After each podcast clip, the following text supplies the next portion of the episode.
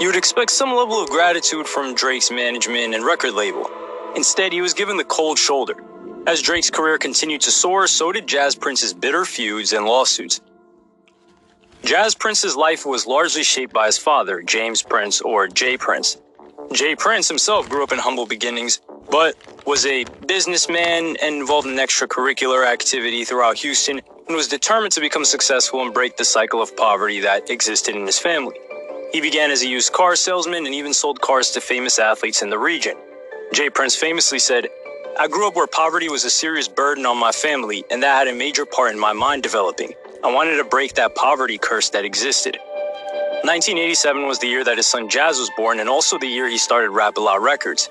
In the late 80s, Southern hip hop didn't exist within the mainstream, and rappers existed either on the West Coast or the East Coast. So Rap A Lot Records became the early pioneers of Southern hip hop and its gradual place as the Third Coast. The Geto Boys was Rap A Lot Records' biggest artist and would carry the flag for the South in Houston hip hop in its early days. Scarface, who was a member of the Geto Boys, would also launch some key albums through this label as would other local rappers Pimp C and Bun B, among others. This is a very potted history of Rap A Lot Records, but should give you an idea of the background that Jas Prince came into. J. Prince had successfully broken the chain of poverty and now had his 19 year old son Jas working at his label. And with the early days of social media and the use of MySpace for musicians, Jas Prince was in tune with youth culture and the internet, so became a valuable asset to the team. He scrolled through artists on MySpace and eventually came across a rapper and singer named Drake. This was the first time Jas had even heard of the city of Toronto. Funnily enough, there are still screenshots of Drake's MySpace page from 2006. Interestingly, the page opens with the fact that Drake has worked with Clipse, which was the former group of Oh my god, here we go. You can tell this was in reference to the song Do What You Do, which featured No Malice from Clipse. Another artist that Drake had worked with at this time was Trey Songz, whom Drake had a video with called Replacement Girl. On Big Boy TV, Trey Songz explained how this video came about, saying, We actually met Drake in Atlanta. I was living in my manager's at the time. I was living in his house. It was cold as hell down there because we didn't have heat in the basement, and Drake came in wearing a Moncler jacket, and I was like, Who is this light skinned guy? Drake played Trey the song Replacement Girl, and Trey was amazed that he could both rap and sing. Drake asked Trey to do the singing instead, and they built a relationship from there. During this time, Trey missed out on a golden opportunity when Drake asked him to sign him.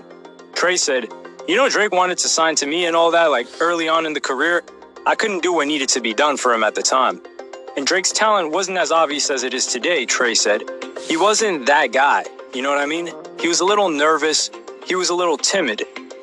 Jas messaged him on MySpace and got back to him, and they eventually spoke on the phone. Jas introduced himself, and Drake was aware of who Rap Lot Records were. To show that he was serious, Jas said to him, I'm gonna make you famous, which Drake cynically responded, I hear that a lot, bro, but if you can, cool. Through his connection with Rap A Lot Records, Jas started sending Drake beats to rap, even ones that he wasn't supposed to have.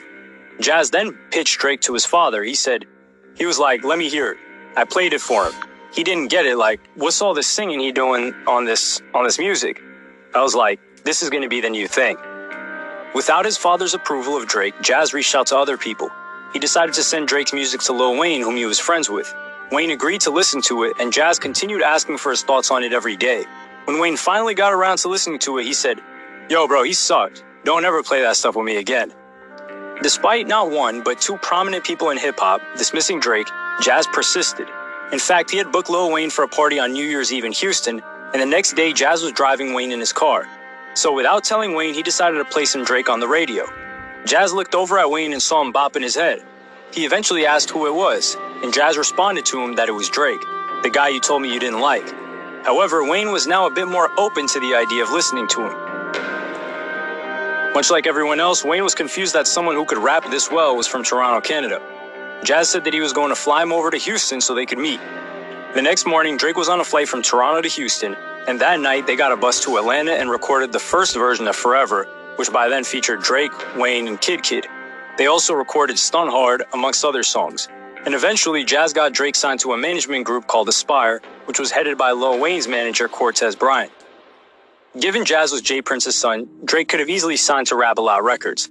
Instead, he signed to Young Money Cash Money partly because Wayne was such a popular artist at the time, and a co-sign from Wayne would generate an invaluable amount of hype. So Drake got working on his mixtape So Far Gone, and when Best I Ever Had came out, Jas's life would never be the same.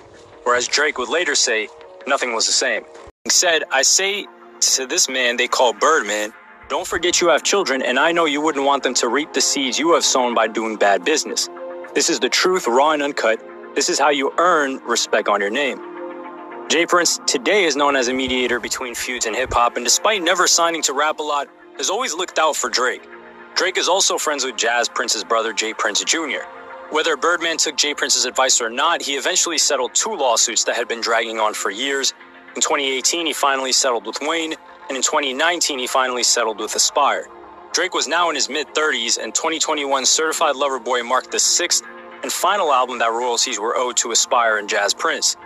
Since 2007, when Jas Prince first glanced upon Drake's MySpace page, the musical landscape has changed indescribably. And one of, if not the biggest influences of modern music has been Drake.